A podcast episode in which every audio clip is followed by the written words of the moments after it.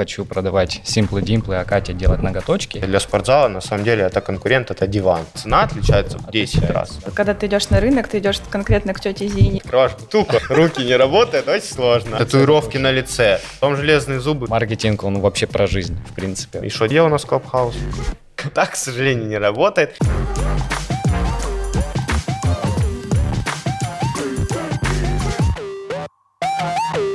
Привет, это Битподкаст.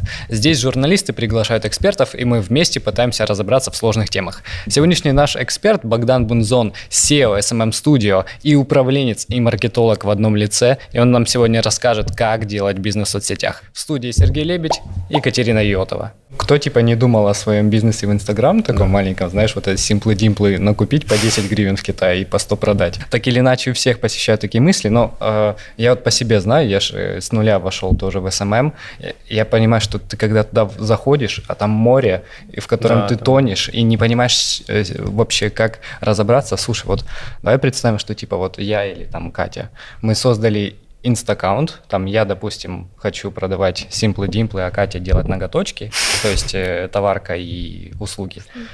И с чего нам вообще начать, слушай? Мы ну, вот туда вышли. Понятный, абсолютно понятный вопрос. Все... Все сложно и просто одновременно. Да, да, да. Да, ну там история такая. Первое, ты отвечаешь на вопрос, что ты хочешь, чем ты хочешь заниматься. Угу. То есть вот вы уже ответили. Да, да. Simple Dimple, ноготочки. Второе, это анализ рынка. Ты идешь и смотришь вообще, что по ноготочкам, да, что да. по этим. Анализ рынка состоит из трех вещей. Это анализ рынка самого, то есть это разрешает рекламировать этот товар, угу. не разрешает. Вообще кто, сколько есть, какой объем и так далее, угу. сколько аккаунтов. Потом идут анализ потребителей.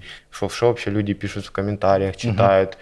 покупают, это надо пойти к конкурентам, посмотреть, что они э, да, и конкурентам, и вообще можно спросить у потенциальных, у потенциальных людей, да, то есть, может быть, как очень часто, у тебя еще нет товара, ты еще не заказывал, угу.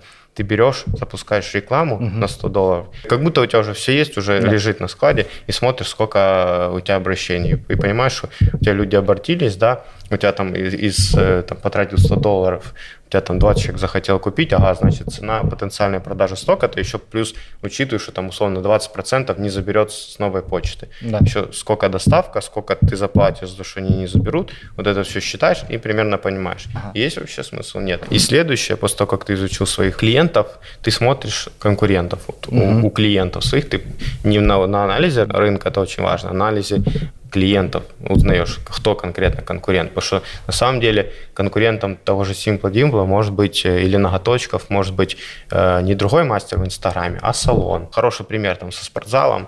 Это, допустим, есть не всегда у спортзала конкурент спортзала. Mm-hmm. Иногда у спортзала конкурент для мужчин секция единоборств, единоборств. Для женщин это аэро-йога. Mm-hmm. Mm-hmm. И, а еще чаще для спортзала на самом деле это конкурент, это диван. Диван или бар. Или бар. Ну, или маг. В... И это, вот, это гораздо более да. сильный, мощный маг, конкурент, да. нежели другой спортзал. Но, условно говоря, ресурс, время ограничен. Да, ты либо мы туда, боремся либо не, не за то, что как человек потратит, под тренировку пойдет в зал А, в зал Б. Нам важно вообще привлечь, но это больше задача, конечно, не нового uh-huh. бизнеса, а уже гигантов, формировать культуру потребления. Типа э, не ходи туда, а ходи к нам. Uh-huh. А уже когда ты пошел к нам, ты выбираешь, ты пошел в А, Б или С, uh-huh. ну, условно, точку. Да. Вот слушай, мы за- зашли, увидели, что примерно три миллиона человек продают Simple Dimple, и в одном городе Киеве, не знаю, сто тысяч ноготочков. Но мы, но мы вот. прям хотим туда. И на этом этапе появляется такая история, как позиционирование. Угу. Позиционирование, тут надо вспомнить, шесть вопросов. Это вообще кто, кто мы, кто я, кто наша компания. Я мастер, как называю, как, знаешь, есть типа, есть психолог, есть детский психолог, да. есть семейный психолог, психолог по разводам. И начинается дальше э, сужение аудитории, чтобы у тебя было не три миллиона конкурентов, а двадцать человек. Первый вопрос. Кто мы такие, второе, какую проблему мы решаем. Mm-hmm. То есть некоторые можно позиционировать те же самые Simple Dimple как детскую игрушку, можно позиционировать как стресс для нервной э, офисной работы, mm-hmm. можно позиционировать еще как угодно. Э, те же самые ноготочки могут быть лакшери-сегмент, могут быть там как типа джебар, какое-то комьюнити, то есть uh-huh. ты позиционируешься uh-huh. человек, и что, допустим, у тебя там играет классическая музыка, пока ты это делаешь, или ты там Маргариту какую-то да, даешь, да, да, да, да. Там, у тебя есть веранда, ты делаешь, ты мастер вообще на дому, но у тебя вот застекленная большая, и у тебя классный вид, пока вы сидите делаете, да. есть вот такой, типа, УТПшка uh-huh. какая-то. Какую... То есть это то, чем мы отличаемся от всех. Не, ну да, это да? второй вопрос. Какую услугу мы предоставляем? Я немножко побежал вперед, то есть что конкретно, да, мы делаем. Третье, это как мы, ее, как мы предоставляем, что одну и ту же самую, вот это да. то, что я сейчас говорил, одну и ту же самую услугу можно очень по-разному предоставлять. Там те же самые барбершопы, да. можно пойти постричься за сто гривен, можно. Тебя молча так... машинкой обстригут, а могут час тебе э, с маслами, да, вот эту да, бороду, да. все, тебе э, дадут там стакан рома, начнут тебя угу. там э, выстригать, массаж головы да. делать они, и так далее. Они, так далее. Поэтому, они же поэтому и взлетели, что ты приходишь там, где за сто гривен, и там все для женщин, там что-то розовенькое, да, фиолетовенькое. Да. Банальное оформление, тут, да, вот эти все. Для мужиков. Стулья, да. Результат там и там отличается, ну не, не в десять раз, как да, цена, да. а цена отличается в десять раз. Да. Как показать, что мы вот достойны стать э, психологам, или там, почему наши, условно, там, Simple Dimple отличаются от тех, может, там, они не воняют этим китайским пластиком, да. они более угу. с качественного продукта, или у них, допустим, есть какие-то тематические подборки, угу. они же там есть круглые, квадратные, да. там они, допустим, цветов, допустим, разных цветов, да, есть там, не знаю, там, по тематике, может быть, там есть «Звездных войн», угу. они же там в форматах разных. Да, да.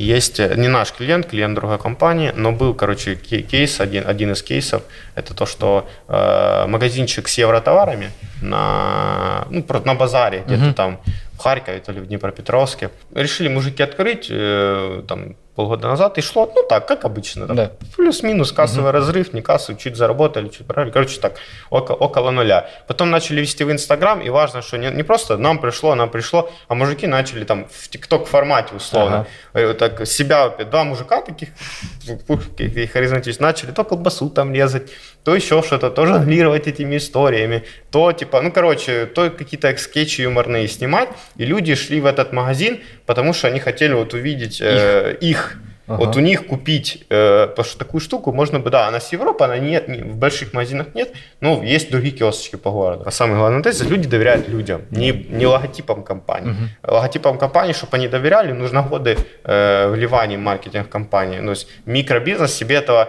не может позволить. Не может позволить. Ну, может позволить, но это будет гораздо, гораздо, гораздо, гораздо менее эффективно э, идти через логотип, чем идти, чем угу. идти через имя, фамилию, плюс лицо. Поэтому все микропредприниматели, малый и средний бизнес выбирают идти через бренд личности. Но если совсем по-примитивному, типа, когда ты идешь на рынок, ты идешь конкретно к тете Зине, ну, так, а не так, к тете Маше. Так и есть, да, это, это да. и раньше было. Есть. Да, только раньше да, ты да, да. узнаешь ее как-то от родственников или случайно угу. у нее первый раз покупаешь. То же самое, просто ну, инструмент, инструмент поменялся. Вопрос там упаковки – это почему выбрать нас. То есть все предыдущие пять вопросов – это мы типа просто рассказали о себе, как бы дали человеку информацию, угу.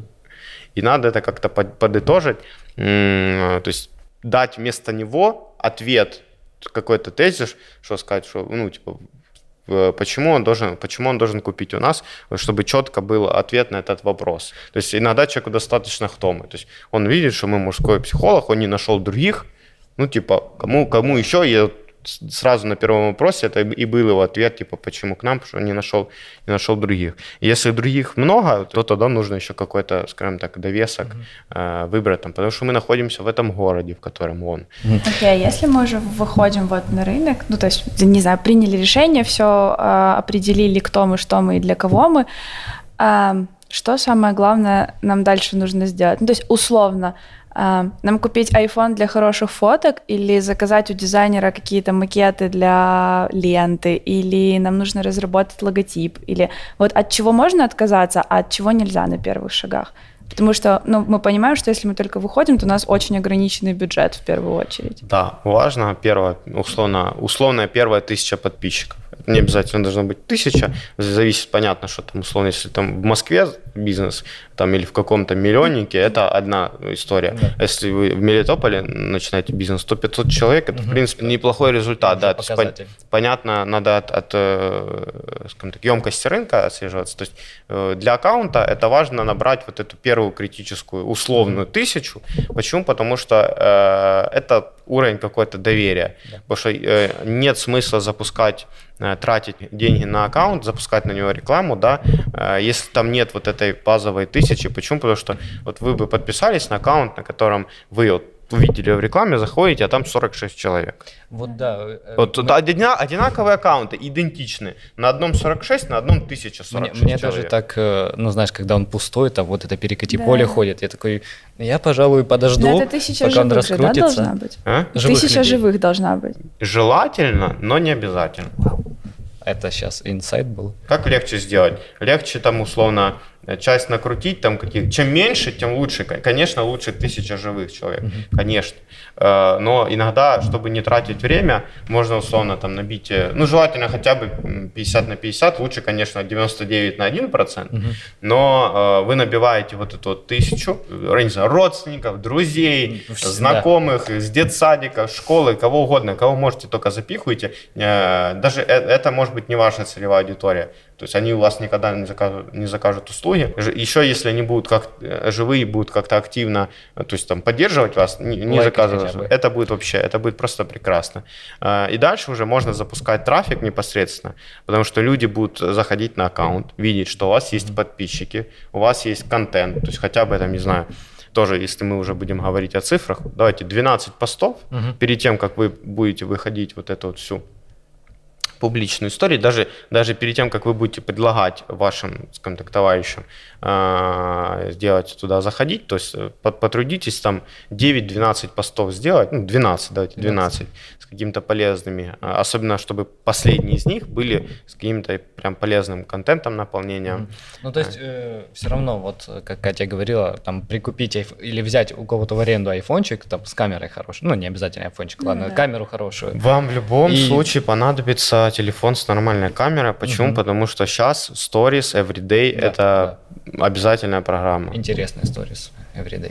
Ну, интересные могут быть не Everyday, а вот просто а, Stories, просто даже, даже если, ну, там, там а, а, как… Давай, чтобы уже, да будем давать какие-то шаблоны, я, конечно, не люблю к цифрам, потому что все мы понимаем, рынок разный. Условно, личного контента может быть двадцать-тридцать процентов, то есть я сходила покушала, мы с мужем в ресторане, у меня ребенок нарисовал э, маму и так да. далее и тому подобное. Это делает, это вас идентифицирует от остальных, потому что проявляет вас как человека, да. появляется такое прекрасное чувство для маркетинга, как эмпатия. Ты должен что-то почувствовать. Да, человек правильно. Уже идет э, к знакомому, угу. к знакомому. Не просто какому-то, для, для многих из нас блогеры, э, почему да, это как, как, знакомые, как знакомые, мы, мы если его на, ну, увидим на улице, нам хочется к нему подойти, поздороваться, как к своему да, другу, знакомому, да. как-то по, пообщаться с ним, про, про, прокоммуницировать, хотя он, он нас вообще никак вообще не, не видел. Но мы-то его знает. Каждый день видим. Да, но мы-то его да. видим каждый день. Так же самое и в социальных сетях, для этого существуют типа сторис, для того, чтобы вызывать вот эту вот э, эмпатию, привязанность. И сторис как предоставляется услуга, то есть вы э, рассказываете свою какую-то подноготную, как это все проходит, чтобы человек понимал, откуда берется этот товар или как это да. все происходит, снимает какие-то страхи, блоки и так далее. Ну, типа, и кейсы. Ну, типа, ну, вот я продал кейсы. Одному, я продал второму, я продал третьему. О, слушай, а вот, а вот когда никому еще не продала? Вот с кейсами туговато. Такая же история, как с подписчиками. Другу сделать, вот найти друга, все, продать да, ему, да, словно. Да, да, да. Или даже говорить, там, как вот начинают многие эс эм эм-щики. Угу. Говорит, берут первого, первых там двух-трех клиентов, одного-двух-трех по-разному, бесплатно, говорят, я тебе сделаю, ну понятно, что за, это за, не на какую-то, рекламку, да. я тебе сделаю э, полностью там условно э, все бесплатно, а, но потом возьмут свой кейс, впишу себе в резюме да, опыт да. э, и так далее, то есть я беру твои деньги, чтобы учиться на них, но ты мне не платишь за услуги, да, да. и у нас такой типа бартер, ты получаешь не очень, не факт, что качественные услуги, но зато ты за них э, не, не платишь. платишь да. Ну, условно говоря, слушай, раньше были вот там начало двухтысячных предпринимателей, они такие, знаешь, в кабинетах за закрытыми дверями, а сейчас Big Money Forum, все да. туда, все общаемся, нетворкинг, инстаграмы, вот эти все штуки. Все, теперь э, бизнесмен – это новый блогер, новый инфлюенсер, и он должен себя самого показывать. Э, да? да, почему? Потому что очень банальная история – это экономит деньги на маркетинг. Угу. Все, во-первых… Все, очень многим бизнесменам на самом деле нравится внимание. да. Психология людей. Это первое. Людям нравится, когда, э, то есть я скажу по себе честно, я кайфую после того, как я там э, классно какое-то выступление сделал, mm-hmm. заряжаюсь энергией, меня это там драйвит очень сильно. Во-вторых, э, безопасность. Почему? Потому что если вспомним, когда пытались два года назад рейдерну, рейдернуть новую почту, mm-hmm. если помните, mm-hmm. что сделал владелец? Вышел, вышел, вышел. Если бы он сидел у себя только в кабинете, нигде там не участвовал, да. никто его не знал, он был бы там юридическим бенефициаром. То, чтобы он там выходил, не выходил, mm-hmm. там десять человек бы увидело условно, и все. Ему бы пришлось покупать э, статьи в газетах, да. покупать эфиры, да. покупать, покупать, покупать. А так он написал пост в Фейсбуке, люди, которые там другие бизнес-блогеры его подхватили, mm-hmm. сплотились, и эта вся история, скажем так, понятно, что это не стопроцентный щит, который тебя защитит от всего, но это, но это эффективная история, которую не, не нужно игнорировать. И плюс вот не нетворкинг. Легче заключать контракты, легче находить партнеров, легче находить бизнес-связи. Почему? Потому что ты не какой-то человек, который сидит в кабинете, тебя никто не знает, с тобой сначала mm-hmm. надо познакомиться, доверяют тебе, не доверяют, а так ты уже условно два года из каждого утюга свистишь, mm-hmm. люди понимают, знают все твои истории жизненные, знают, тем, как ты достиг, и так далее, и гораздо легче входной порог для знакомства. Да, да, да. Ну это круто, да. потому что ты как бы своим лицом отвечаешь. Яркий пример вот там Гроховский. Один из успехов Монобанка, помимо хорошего дизайна, выверенных там ю экс, ю ай и mm-hmm. так далее, качественного сервиса, это то, что люди... Вот вспом... Давайте вспомним какой-то другой любой банк, да. который людей также там... э, апеллировал к, лично... к личности. Не, ну я могу его... вспомнить Тинькова, но его нет, нет в Украине. Ну да, что... мы там говорим про украинский бизнес, да. Да. Тиньков в том числе. Что это? Один, топ-два, наверное, или топ-один самый успешный банк в РФ, РФ. Mm-hmm. Монобанк. Самый, ну, он не самый большой, но он самый однозначно быстро самый быстро растущий банк.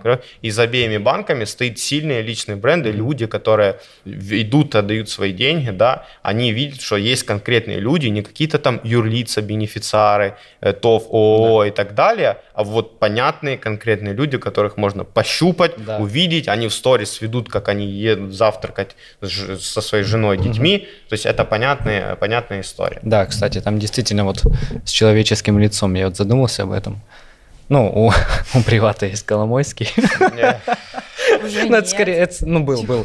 Но это скорее в минус. Так, э, смотри. Коломойский на то время был, как сказать, публичен совсем по-другому. Он был публичен в таком классическом, вот как... олигархическом стиле. Олигархическом стиле, да, то есть он выходил... К нему иногда журналисты подбегают, там, правда, что вы там что-то незаконно переоформили? Он говорит, нет, и уходит. Вот. Да, то есть его он, публичность. Он сам не выстраивал, он сам не появлялся да. в публичности, он появлялся только когда его проявляли. Угу. А проявляли его, ну, не то, что спросить, у вас все хорошо? Он говорит, да, супер, показатели растут. Тут убегали. Нет, когда какая-то э, проблема, гемор, да, и поэтому да. то есть с Коломойским ассоциируются только какие-то да.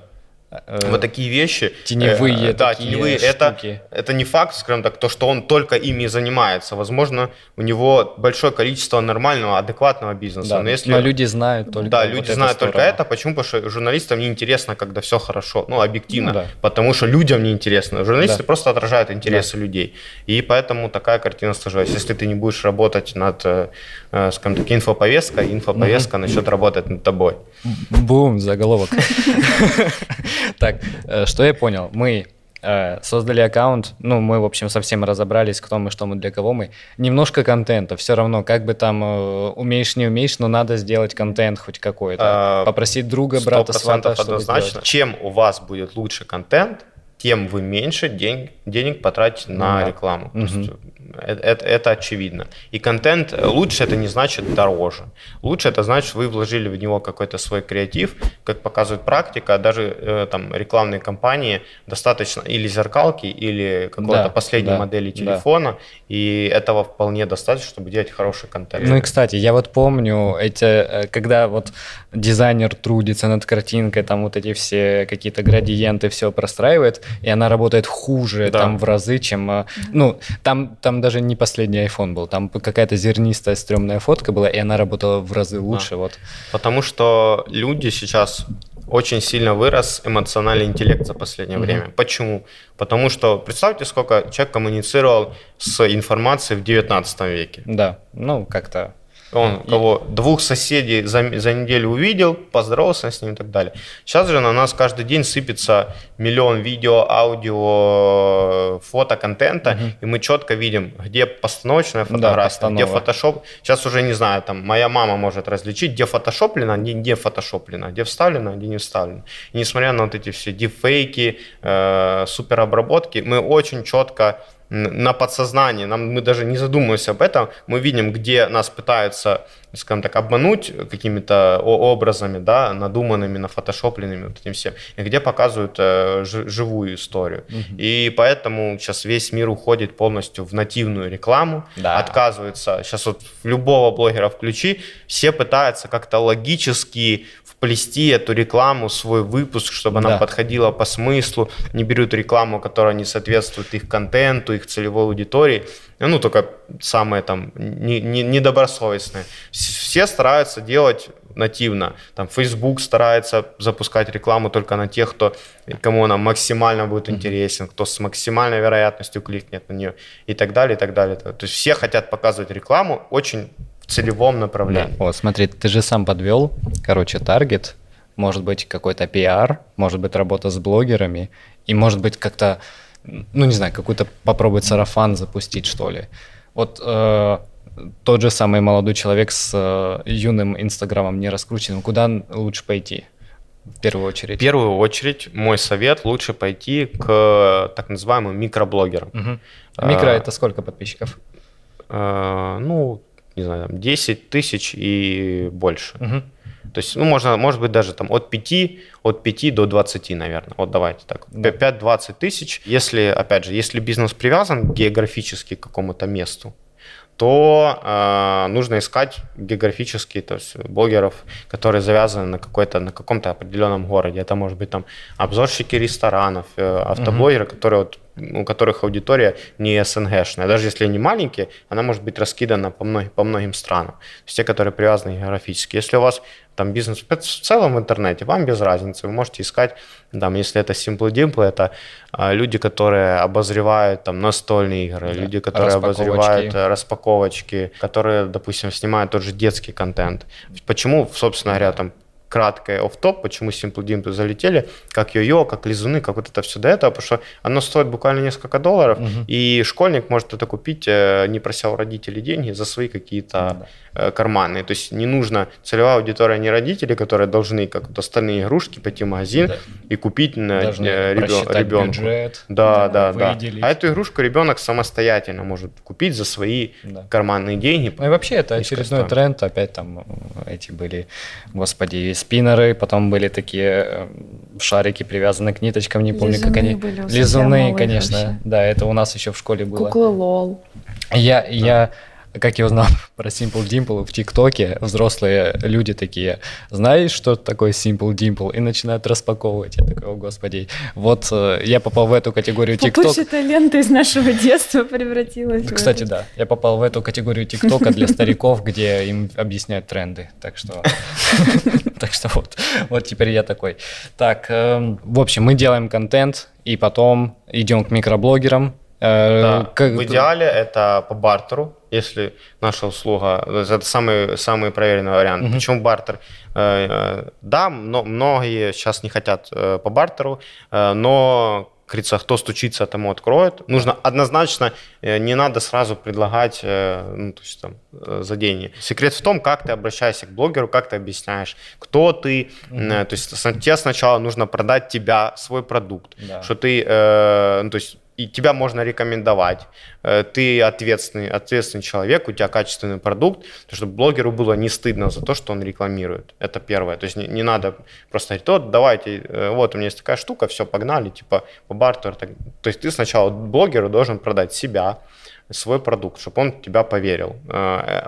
Во-первых, это повысит э, шанс, то, что получится по бартеру. Во-вторых, это повысит э, уровень интеграции. Потому что mm-hmm. если человек верит в то, что он рекламирует, он это делает более, как сказать, искренне. Потом, если получилось по бартеру, все отлично, у тебя, у тебя есть готовый аккаунт, там тысяча и больше подписчиков, э, есть контент, который приводит. Обязательно перед рекламой блогеров, когда блогер будет делать интеграцию, у тебя в контенте должна быть, вот ты знаешь, что он у тебя сейчас опубликует, угу. у тебя должна быть или история, или пост ага. какой-то, на который люди будут приходить, да. и вот самый последний, они будут смотреть, и это будет какая-то вот четкая э, целевая, да. ну, то, что ты от них хочешь. То угу. есть мы, мы говорим про психолога, недавно предоставил там услугу, у меня был клиент, у него вот спустя такое время, у него все наладилось и так далее. То есть конкретно, который продает, эта да. история, которая продает, она должна быть, вот человек пришел и увидел или сторис, или последний пост, который был именно Много... закрывающим его, можно так назвать. Многоходовочка. Слушай, я даже об этом не думал. Да,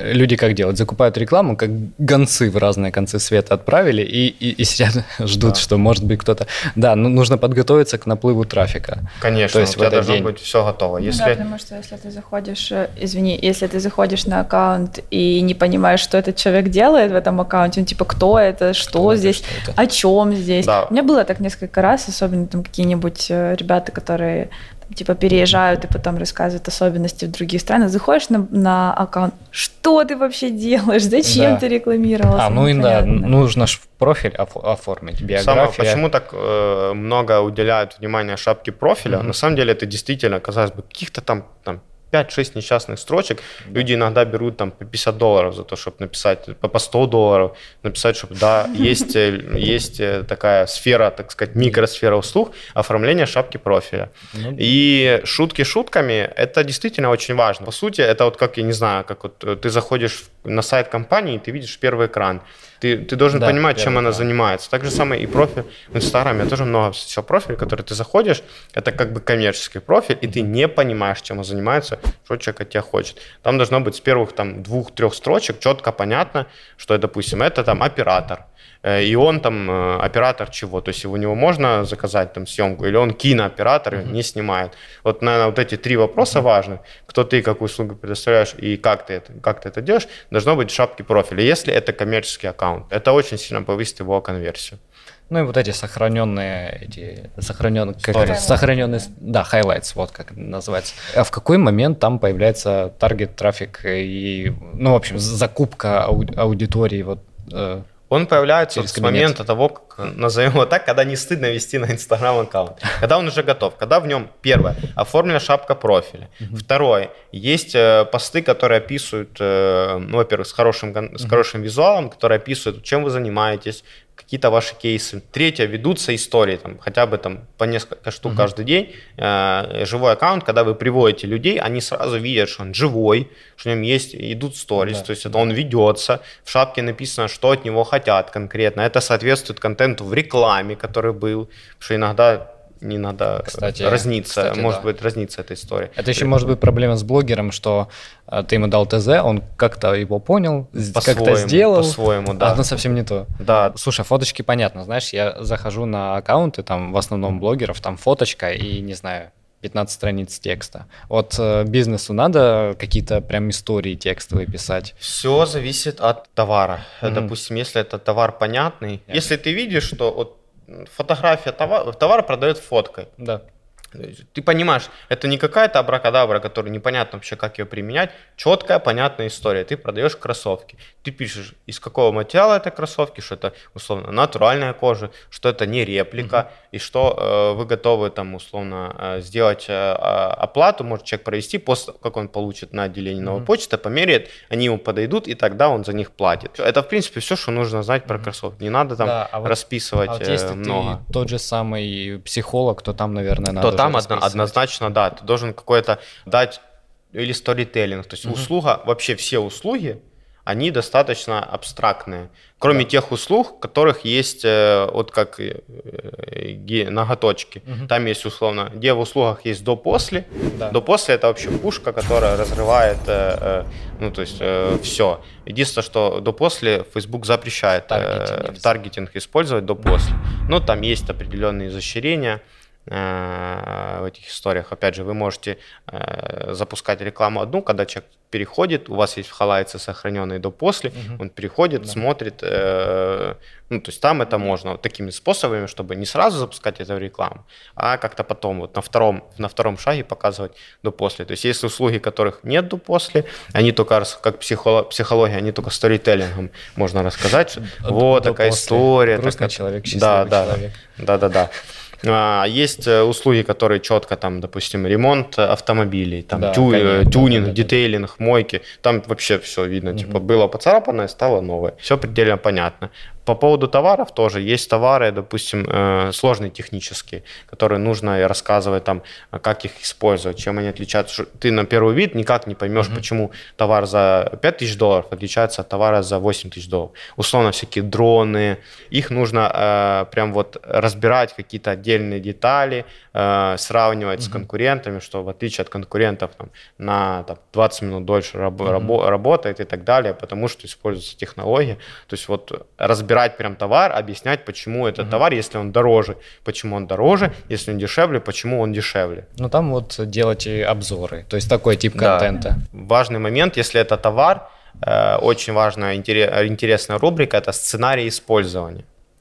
То есть А-а-а. показывать в жизни, вот, типа, у меня дрон, ну как, mm-hmm. типа, можно использовать дрон? Это только для тех, кто, типа, вот снимает. Mm-hmm. А можно показывать, чтобы, если у вас там дрон более простой ценовой категории, что вот вы выехали с семьей э, на, там, на природу, отпуск, да? вот вы можете снять, там, как вы в кемпинге стоите, Блин, там, сбоку. Ну, да. Некоторые люди, там, с теми попытами можно показывать, что нет, это не только детская штука. Вот у нас чуваки в офисе, серьезные айтишники, да. которые зарабатывают несколько тысяч долларов снимает в месяц, стресс. сидят Привет. и тоже, типа, вот снимают, снимают ими стресс. Во-первых, сценарий использования, сделанный в основном, это инструмент расширения аудитории. Когда у вас э, есть, допустим, пример э, недавний, это вино в баночках. Все, всем кажется, что вино в баночках ноль тридцать три алюминиевой банки. А, алюминиевой, понял. Алюминиевой угу, банки. Угу. Что это типа какой-то да, это странно. Ш, там, это странно. Шмурдяк, скорее всего. А это а, что, вино, хорошее вино, только стеклянная бутылка. Все остальное ага. херня. Стереотип, как это рушить? Это даже целая рекламная кампания. Ну, это формирование потребительской культуры. Вы показываете, что, смотрите, это нормально. Люди, почему баночки? Потому что, знаете, как магазин на диване. Открываешь бутылку, она все льется, руки не работают, очень сложно. А потом надо носить бутылку. Да, у вас есть, допустим, носить бутылку, закрывать, нужен штопор, чтобы ее открыть. А вы лето, вы пошли просто с машины, выехали на берег, к берегу речки и так далее. Вы же не будете вот это постоянно да, да, на капоте сложно. раскладывать, эти фужеры стеклянные и так далее. Нет, у вас вот есть очень удобный вариант с тем же вином, которое в бутылке. Слушай, ну это правда сложно. Это надо прям обучать потребителя, что вино в банке – это не вино в пакете. Да. То есть тут же прямая ассоциация. Бутылка хорошо, пакет плохо, а банка, вот она больше к пакету как да, будто. Это просто для больше таких, наверное, крупных брендов, которые… Э, да, это, больше это конкретный вариант, это больше для, более для крупных брендов. Но опять же, в локальном каким-то, вот если вы выбрали свою аудиторию, э, тут, допустим, вот у вас есть какая-то определенная аудитория, вы ее захватили и все. За последний год это прям вот этот тренд на мужской маникюр. Видать, все а, женщины уже ушли просто, и, и все есть делают такой. Уже маникюры, уже мастеров куча. Ну, как бы да, стало последний... можно, рэперы начали делать маникюр, ну, все я думаю, можно. Что это все, та... я думаю, что рэперы начали делать, потому да. что вот, ну, потому мне все-таки кажется, что это от бизнеса кто-то пошло, да. да. А, нет, я думаю, что это пошло, кстати, от э, просто выделиться. Ну, есть, надо ну, да, от культуры. Дифференциация. Ты должен mm-hmm. как-то, вот есть куча рэперов. Окей, да. раньше были широкие штаны. Все надели да. широкие штаны. Потом дреды. Все. Сделали дреды. Потом э, на татуировки лице, на лице. Татуировки. Потом железные зубы. Все сделали да. железные зубы. Потом начали красить волосы. Красить волосы. Маникюрчик. Э, теперь маникюрчик. Дальше. То есть это просто дифференциация. То есть ты должен как-то быть первым, как-то дифференцироваться от всех остальных. Это же важная мысль. Ну, маркетинг, он вообще про жизнь, в принципе. Конечно, а не про да. бизнес. То да, есть он... ты, если ты, даже если ты, ну, там, ходишь на работу, у тебя есть какая-то работа, ты там, не знаю, маркетолог, сантехник, там, бариста, ты все равно прокачиваешь свой Инстаграм, прокачиваешь свою...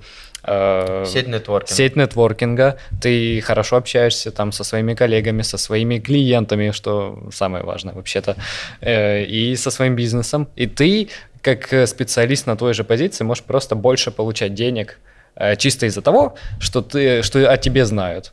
Что да, тебя, на да. тебя спрос больше. Даже, да. Это даже относится к наемным сотрудникам. Да? Я знаю ряд да. людей, которые являются наемными сотрудниками и очень сильно раскачивают свой личный бренд. Люди знают этот личный бренд, они идут в компанию, да. обращаются, потому, и тем самым человек, то есть он не предприниматель, напрямую не получает деньги с Инстаграма, но он знает, что его, во-первых, никогда не уволят, он только может уйти сам, скорее всего, с этой компании. Ну, скорее всего. Он, он очень важен для нее.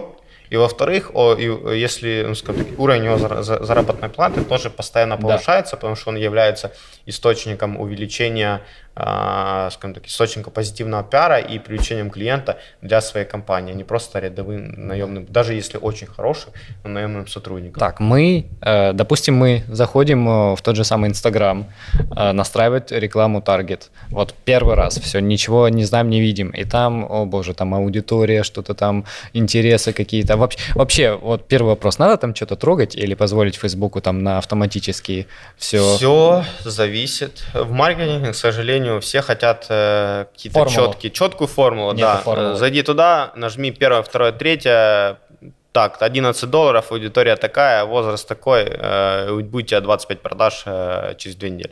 Нет, так, к сожалению, не работает. И поэтому для некоторых есть, допустим, бизнесы, для которых широкая аудитория.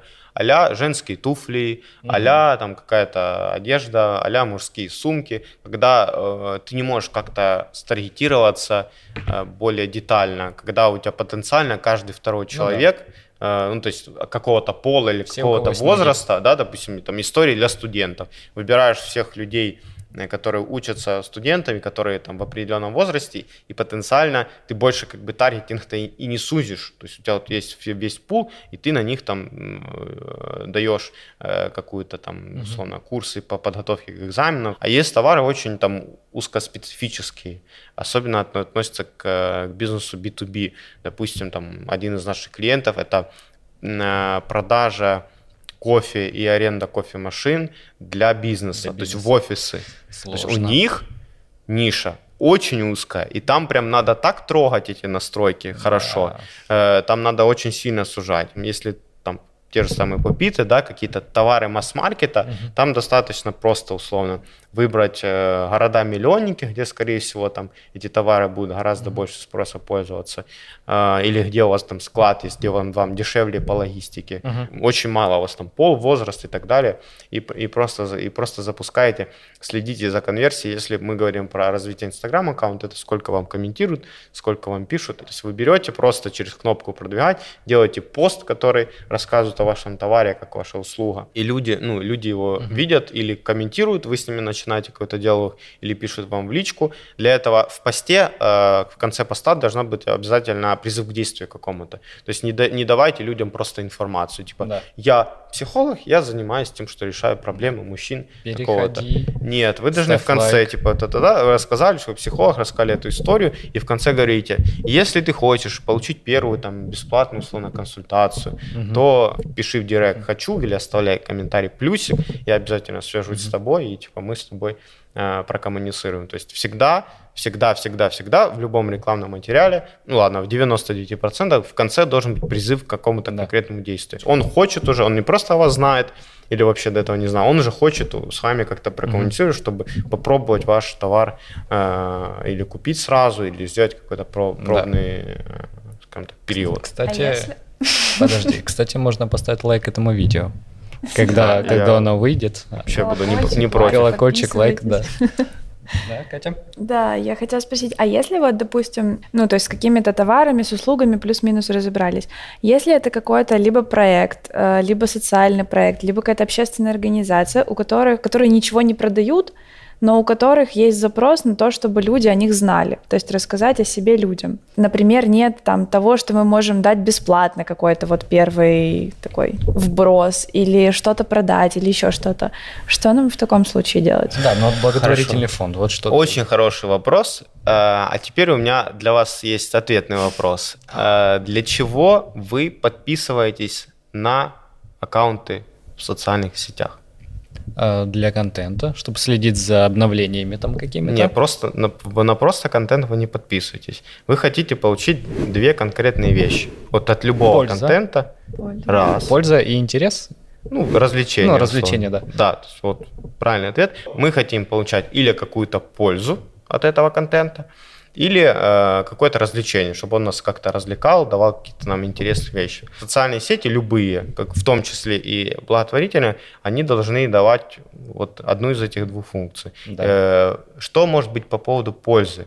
То есть если человек, э, кто подписывается на социальные проекты, на благотворительные организации, люди, у которых есть чувство редкое на сегодня сострадание. Угу. Значит, чтобы количество больше людей подписывалось, а им нужно давать контент или как-то их вовлекать, чтобы они были через онлайн, без, без участия, без вложения денег, да. чувствовали ключевое слово сопричастность угу.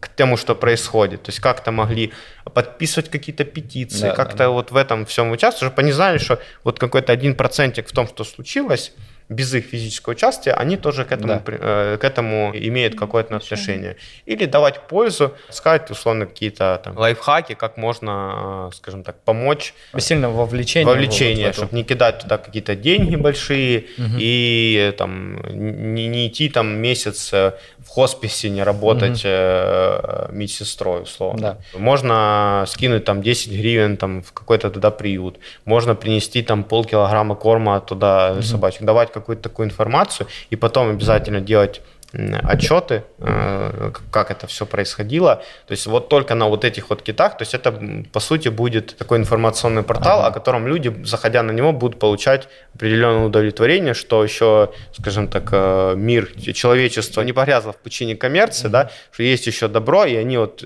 смотрят, что там добро, тут добро, им становится приятно. То есть они получают для себя такую моральную пользу, моральное удовлетворение. Контент всему глава, а Facebook, он такой интересный э, сервис, который всем бизнес-страницам режет охваты, режет да. все, что возможно. И вообще фу... все ушли в Инстаграм.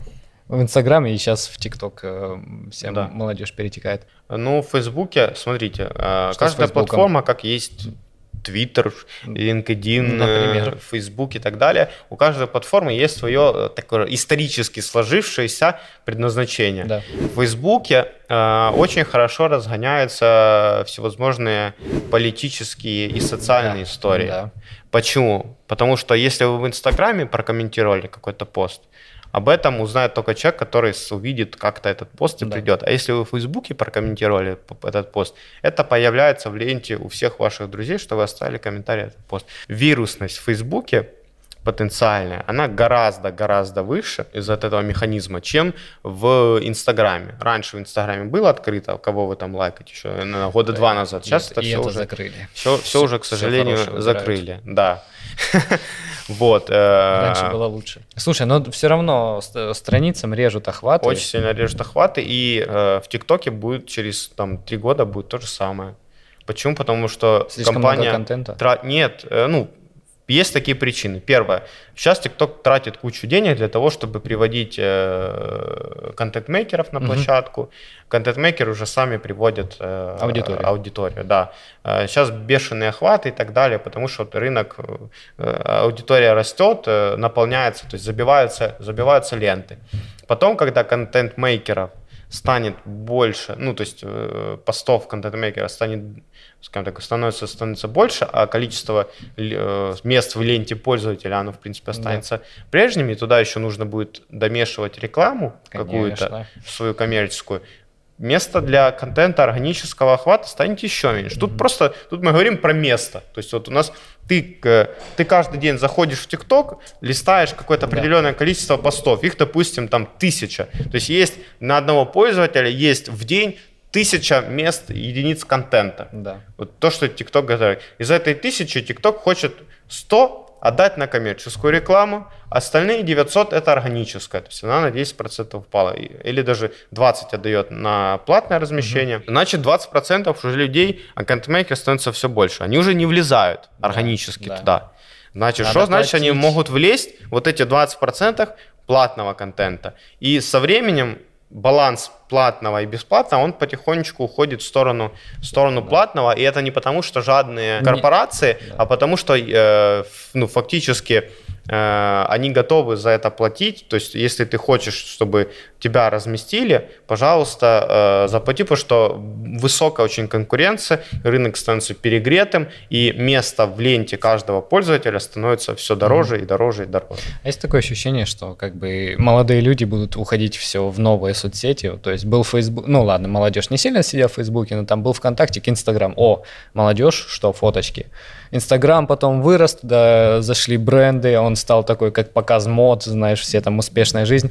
ТикТок, о, пошли в ТикТок. Это... И мне кажется, что ТикТок тоже вырастет в какой-то момент, станет душным и, и старым, и появится что-то новое, это и молодежь туда уйдет. Э, от формата, во-первых, как, как чутко реагируют держатели платформ на изменения в социальном поведении. Если, допустим, какие-то там MySpace и так далее, они медленно реагировали, они гораздо и, быстрее, и LiveJournal, они да. гораздо быстрее умерли. Clubhouse, да, они долго чехлились, о, когда мы на Android выйдем, ну вот сейчас выйдем, выйдем, выйдем, выйдем, и что, где, где у нас Clubhouse? Не, не знаю, не знаю, где Clubhouse. Хайпанул и э, ну там еще э, тут же еще проблема, очень легко скопировать модельку, то есть Telegram очень быстро подхватил эти аудиокомнаты, и да, как бы зачем да. нужен Clubhouse? Я, я, я уверен, что если бы Telegram вообще не подхватил эти аудиокомнаты, он бы все равно умер. Было бы то же самое. Я считаю, что он вообще никак не, не повлиял практически. Ты сейчас видишь хайп аудиокомнат в Телеграме? Я нет. Нет. Я вообще... Я... Мы вот сидим в физической, да, не в аудио. Да, я вот вообще не очень понял Clubhouse, когда он вышел. Ну, типа, игрушка, игрушка, прикольно. Но так потом ну, вышел. Ну, а как, опять же, как он вышел? Тут очень механика. Они туда э, изначально контент-мейкеров... Нет, тут даже прикол а, не в инвайтах. Тут прикол в том, что они... К нам это, к сожалению, не дошло. Дошло вот уже этим эффектом снежного кома. Они очень много западных э, селебрити туда привлекали. Да? Оплачено все было, рекламная mm-hmm. компания, инвестиции. Они запустили этот снежный ком. Это сработало в начале, но по итогу... Сработало для старта, но не, не смогли это Да, не смогли это как-то дальше, дальше подхватить, да. И таких, на самом деле, более локальных стартапов, их много, которые изначально угу. неплохо заходили, но потом сдувались. Мы просто, они очень, очень многие остаются в рамках англоязычного интернета, и до нас просто даже угу. не успевает инерция да. дойти. А... Те же самые украинская социальная сеть Nimsys. Nimsys. Nimsys. Я до сих пор в них верю, я до сих пор там каждый день собираюсь анимы, я верю, что когда-то они будут стоить денег. Ты силен. И я разбогатею. Они, по-моему, даже больше не обновляются, потому что там все лагается, там все очень плохо. И вообще, в принципе, с самого начала я, я таки не понял, как им пользоваться. Что, зачем? Зачем туда заходить? Вот я только собираю нимы, их можно даже вывести там за реальные деньги, но я жду, что он как биткоин взлетит в, в стратосферу, и я разбогатею. Вот такой у меня план. Слушай, бизнес будет более устойчивый, если он будет классно себя проявлять на нескольких платформах. Потому что если там ну, зациклишься на инсте, да, там очень много аудитории, очень хорошая платформа, но а вдруг они там опять алгоритмы под, подкрутят и вот... Да, но... Вот так вот. Как сказать, мы все, у нас есть органичное количество денег, ограниченное количество времени. Да. Если мы погонимся сразу за двумя зайцами, давайте и в Телеграме развивать угу. канал, и в Инсте делать контент, и в Фейсбуке еще что-то постить, мы в итоге можем как-то э, распылить наши силы и ни к чему не прийти. Угу. На начале призываю всех сконцентрироваться на одной платформе и максимально в нее... Э, скажем так, вкладывать максимальное количество усилий, это с большей вероятностью вам даст какой-то определенный результат. Когда вы уже выйдете какого-то, на какой-то более mm-hmm. устойчивый уровень, когда у вас появится какая-то система, вы будете получать оттуда постоянный доход, только тогда уже задумайтесь, ой, а может мне еще там какую-то историю развить. Или второй вариант событий, когда вы в этой платформе делаете, и у вас нифига не получается, можно попробовать, можно другую... попробовать на другую платформу. В какой момент надо идти в агентство? Какое-то там трафик, брендинг, коммуникации, эс эм эм, там что-то, что-то. Ну, то есть денежный момент, окей, допустим, есть деньги, вот кроме денежного момента, когда лучше не надо, потому что это деньги в трубу, а когда вот прям стоит. Или, может, в самом начале сразу стоит. Пойти. А, то, кстати, да, может. Вот. Скажу честно, очень мало агентств умеют, любят и вообще берут в работу стартапы. Ну, это новичков-новичков, зеленых. Новичков, это то, кто, когда ты приходишь, говоришь, я вот э, хочу заказать партию, она, в общем, даже у меня нету, вот uh-huh. я хочу заказать, знаю, где ее заказать, у меня еще нет, там, аккаунт вчера сделал, uh-huh. два поста запостил, что, возьмем, начнем крутить. Э, агентства в большинстве своем случаев, они не умеют запускать стартапы, uh-huh. и они не будут, это там бешеное количество, то есть только хорошо запустить стартап может только тот человек, э, у которого, э, который заложил на это дом-машину. Вот у них лучше всего получается запускать стартапы. Они горят. Когда, когда у них позади, позади просто э, горящая стена, если они начнут сдавать назад, да. они просто сгорят. Угу. Ну, понятно, что я немножко утрирую, но тем не менее, когда у тебя есть деньги, когда ты работаешь, хуже всего запускать стартап, это когда у людей есть какой-то там бизнес или частная работа, они не хотят с него уходить, они хотят два часа в день уделять этому времени, у них есть основной источник дохода, они готовы там десять, двадцать, тридцать процентов от него отрывать и инвестировать в эту историю левой ногой, это как-то все делать. И, и готовы отвечать это, агентству раз в день. Да, и готовы отвечать агентству после работы, когда они уже освободились, это же истории жизни, это не выдумки, Ай, это больно. Путь... Практически с девяносто процентов в никуда. Там есть у меня основная, проект, основная работа. И когда тебя какой-то проект подключают, очень часто ты такой, ну, не сделаю сегодня, сделаю завтра. У меня же есть, да, у меня есть день такое. Есть, у меня есть... У тебя есть концентрация в одном месте. Ты знаешь, что если оно сгорит, ты только, наверное, с облегчением такой, ну, не получилось, пойду там дальше зарабатывать деньги. Все, все хорошо. Угу. А когда вот у тебя, ты на, на кон на это поставил все, эффективность прям взлетает да. до небес. Поэтому однозначный мой совет вначале разобраться самостоятельно, обучиться, пойти на какой-то курс, разобраться, набрать там первых там, несколько тысяч. Если вы идете в агентство, вы должны уметь контролировать работу этого агентства. Нельзя быть полным, и сами должны э, что-то понимать, полным уже. Профаном, да, потому что агентство не сделает все за вас. Вот сразу скажу, агентство не сделает все за вас. Если бы вы ему мы выплатили агентству там две-три тысячи долларов да, в месяц, оно бы вам и продуктовую линейку поменяло, и там все пришло бы за вас, условно, там, сделала бизнес, потому что это, они готовы за такие деньги тратить столько времени, полностью прям вливаться, там, условно, работать под процент от продаж. Но почему агентство очень часто, э, трафик агентства не работает под процент от продаж? Потому что, окей, э, мы льем рекламу, но до этого вы сделали сайт, сами, без нас, у которой есть какая-то конверсия, с которой мы не согласны со структурой, мы, допустим, знаем, что да. можно сделать лучше, но для этого нужно деньги, чтобы и это все переделать. Во-вторых, у вас есть отдел продаж, который мы не можем им переделать скрипты, мы не можем уволить менеджера А, поставить его на позицию Б, не можем э, переобучить э, руководителя отдела продаж, не можем влезть в си ар эм-ку, посмотреть все это, ну или... Ну, короче, э, отвечаем, по сути, только из трех этапов. Э, этап конверсия рекламы, потом конверсия конвертера, это там сайт, интернет-магазин, mm-hmm. что-то, что превращает рекламные лиды ну, в продажи или в заявки, и отдел продаж. То есть, получается, трафик агентства отвечает только за один из трех этапов, по большому счету, в лучшем случае за два.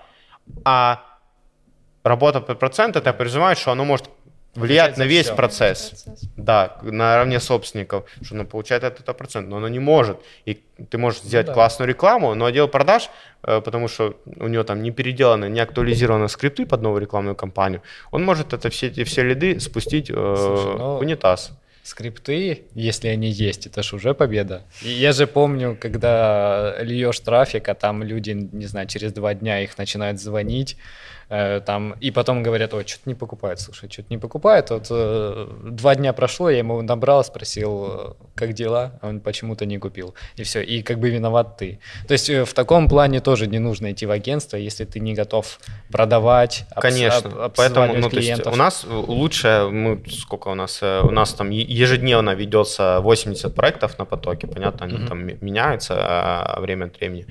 Лучшие проекты, самые успешные, если не брать да, специфику товара, это тогда, когда собственник, он наравне с нами вовлечен в проект. То есть mm-hmm. мы работаем не... Собственник пришел такой, сказал, вот вам деньги, работайте. Я на Мальдивах. Работайте, я, в общем, я же вам заплатил, да. давайте, вы мне только типа отчетики, результатики, все, я просто...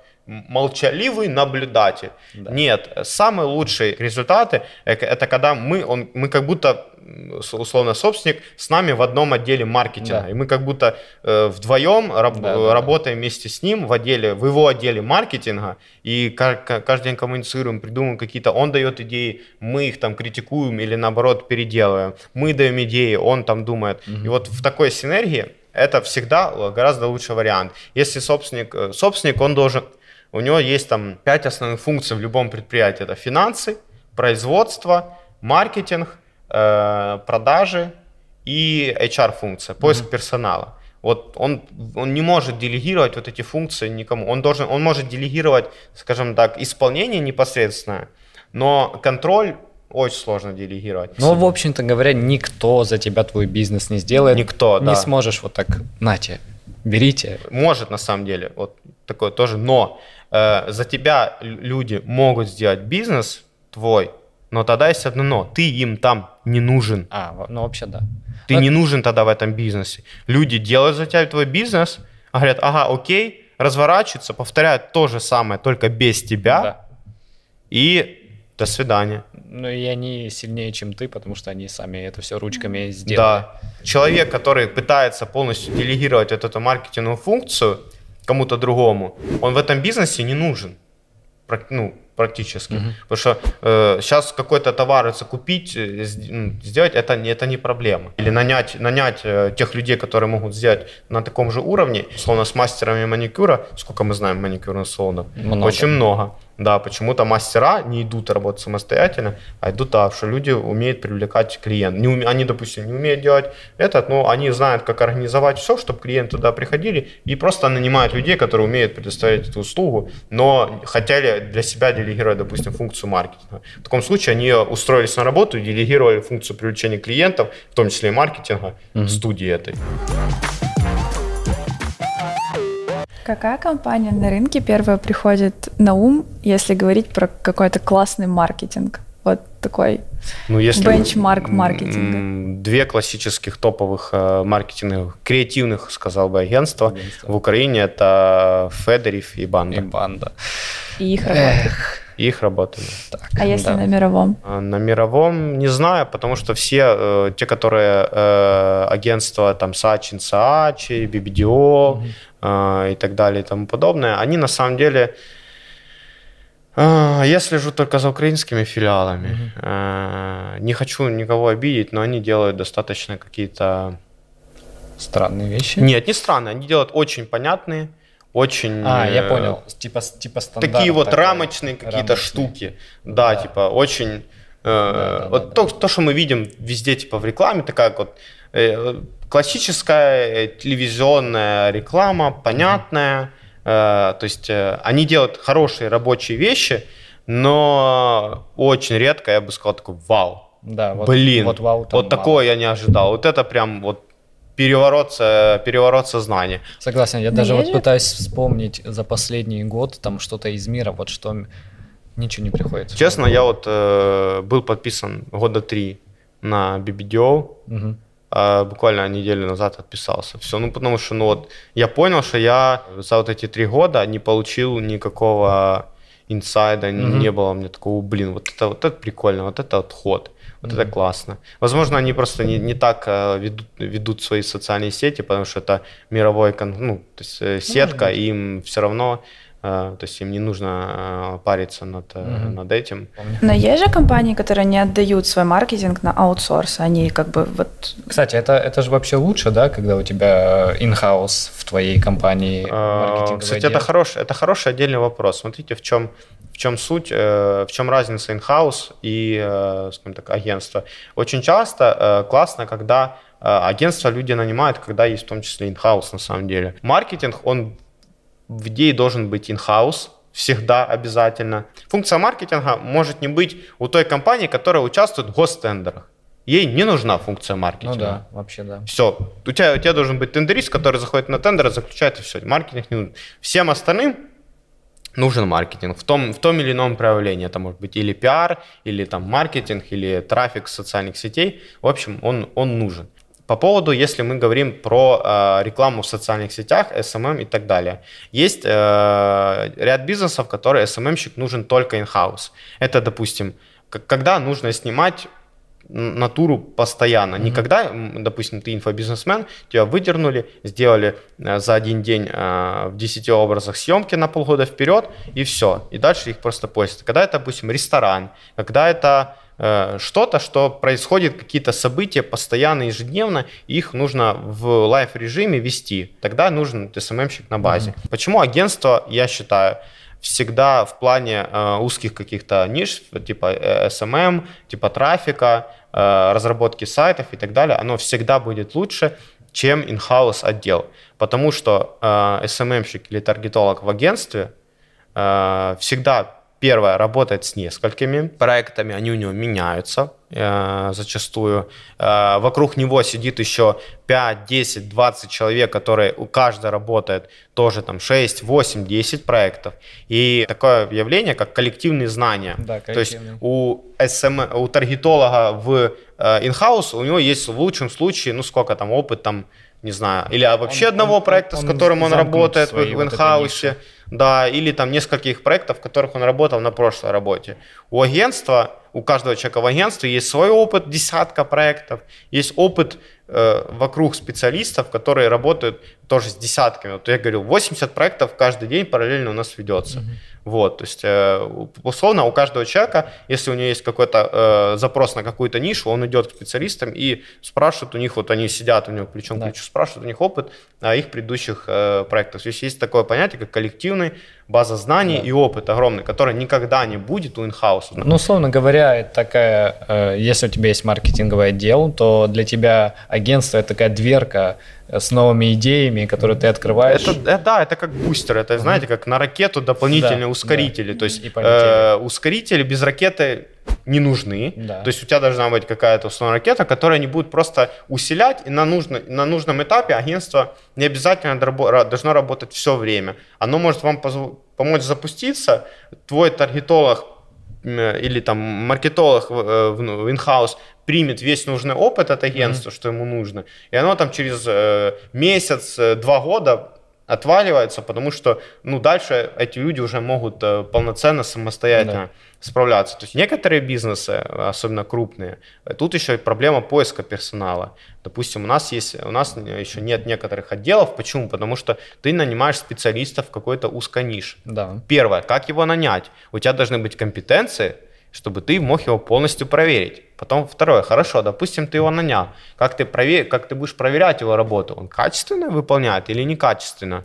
Допустим, высокая цена или да, это не значит, что он ну, да, некачественно. Это, это может быть рынок. Вот пойди сейчас э, настрой низкую цену льда в установке окон в Киеве.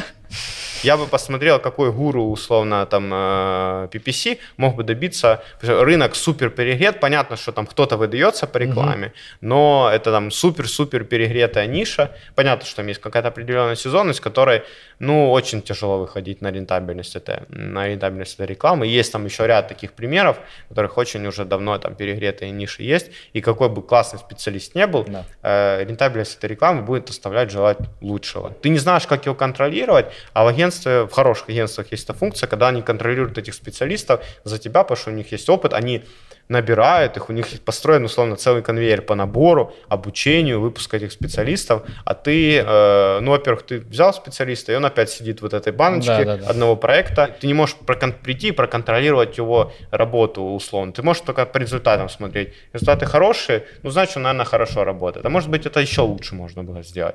Ты об этом не да. знаешь. Ну и плюс цена таргетолога обычно в in-house, она дороже, чем э, нанять агентство какое-то. Человек в агентстве, он не будет у тебя восемь часов в день заниматься твоим проектом, однозначно. Да. Он не сможет тебе еще там пойти какую-то съемку организовать и так далее. У него есть одна очень четко узковыверенная функция, но зато ему не надо давать отпуски. Ему не надо давать больничные. Это, это больше не про конкретно таргет, это про любой аутсорс, отдание на аутсорс какой-то функции. У тебя уходит вот эта вот вся история с наймом, за заработной платой. Если внутри компании, то, наверное, есть ситуация, когда внутри компании отдел сработает оперативнее и быстрее в каких-то ситуативах, там, я не знаю. Но вот мне сейчас просто на, на ум приходит кейс Монобанка, когда у них начали в этой в техподдержке, когда они песни начали петь. Народ начал присылать по строчке, и ребята, которые в техподдержке сидели, они прям вот там было очень много скринов, типа по строчке пели с... Да, да. А как они деньги начали раздавать, там что-то десять гривен скинули, да. И да, все начали да, им писать, да, скиньте тоже, деньги. Типа, скиньте две гривны. Да, блин, ну красавчики же. Какие-то такие ситуативы, наверное, все-таки внутри компании. Но это для больших уже, это для мы больших, не говорим да, для да. маленьких. Причем, да. Смотри, эту функцию выполняет вначале владелец бизнеса. Почему я говорю, что очень важна синергия? Потому что мы на самом деле не очень любим работать с маркетологами. Мы всегда хотим работать с собственниками владельцем. владельца, особенно если это малый бизнес. Почему? Потому что маркетолог, он не может уволить менеджера, который мы послушали звонки, да. а он маркетолог там, не может уволить он, сам себя, если он, он вот, не справляется. Да, кстати, он, он не может уволить сам себя, если не справляется. У нас были клиенты, которых при нас э, четыре маркетолога себя поменяли. Oh. Это как-то mm-hmm. Лера, по-моему, Бородина сказала, главный маркетолог бизнеса – это его собственный. Конечно, да. конечно. То есть были случаи, когда надо вообще сносить название, позиционировать, все вот так вот практически под ноль сносить, оставлять условно личный бренд и полностью переупаковываться. Ни один маркетолог такого решения не может принять. И он зачастую, да. а если даже пойдет с этим решением к собственнику, он такой, ну там ребята сказали, что надо сделать, но я там типа просто как бы передаю, ага. вы там, ну, и это все, короче, естественно, я не настаиваю, но... погибает, да, поэтому, то есть есть ряд решений, которые может принять только собственник, у него только, только у него есть на это там сила воли, поэтому мы любим, когда работать с собственниками, любим, когда они вовлечены, потому что это всегда результат лучше, потому что они за пятнадцать секунд может принять решение, решение судьбоносное, которое да, да. все перевернет. Он говорит, что типа на эту партию делаем двадцать процентов скидку, все. И на Black Friday делаем два плюс один, а он может вот так это сделать. Да. Он да. это решит. А маркетологу надо будет это все надо ходить, утверждать, согласовывать. Долго. Ну, то есть, конечно, можно это делать. Конечно, маркетологи должны быть, потому что они забирают, экономят банально кучу времени. Не каждый собственник является хорошим специалистом маркетинга, но это на самом деле большой минус зачастую. Очень часто такие собственники именно в технически сложных бизнесах, когда там маркетинга меньше, когда там производство и продажа вот каких-то технически сложных вещей, или у них есть партнеры, которые наемные сотрудники, но они по факту в ранге партнера, которые этот партнер может прийти к собственнику сказать, так, Сергей, надо. нам надо, надо сделать это, по-любому. Да. Не просто, ой, добрый день, может быть, мы там подумайте об этом, пожалуйста, когда у вас будет свободное время. Нет, приходите, что нам да. надо сделать, иначе, типа, э, смерть. Ой, Богдан, в общем, делайте бизнес, занимайтесь своим бизнесом сами, даже если кого-то нанимаете, все равно. Слушай, надо влезать в маркетинг, надо влезать в продажи, надо влезать в все, потому что ваш бизнес, кроме вас, никто не сделает. Да, если, если вы хотите сделать бизнес, который можно делегировать, то вы в этом бизнесе не нужны. Да. И он может функционировать без вас, и его, его сделают те люди, которые, которым вы это поручите. Да. А наш канал не может функционировать без лайков. Мы, журналисты, не можем без них работать. Можно все еще поставить там. Богдан, спасибо. Лайк, колокольчик. Лайк, колокольчик.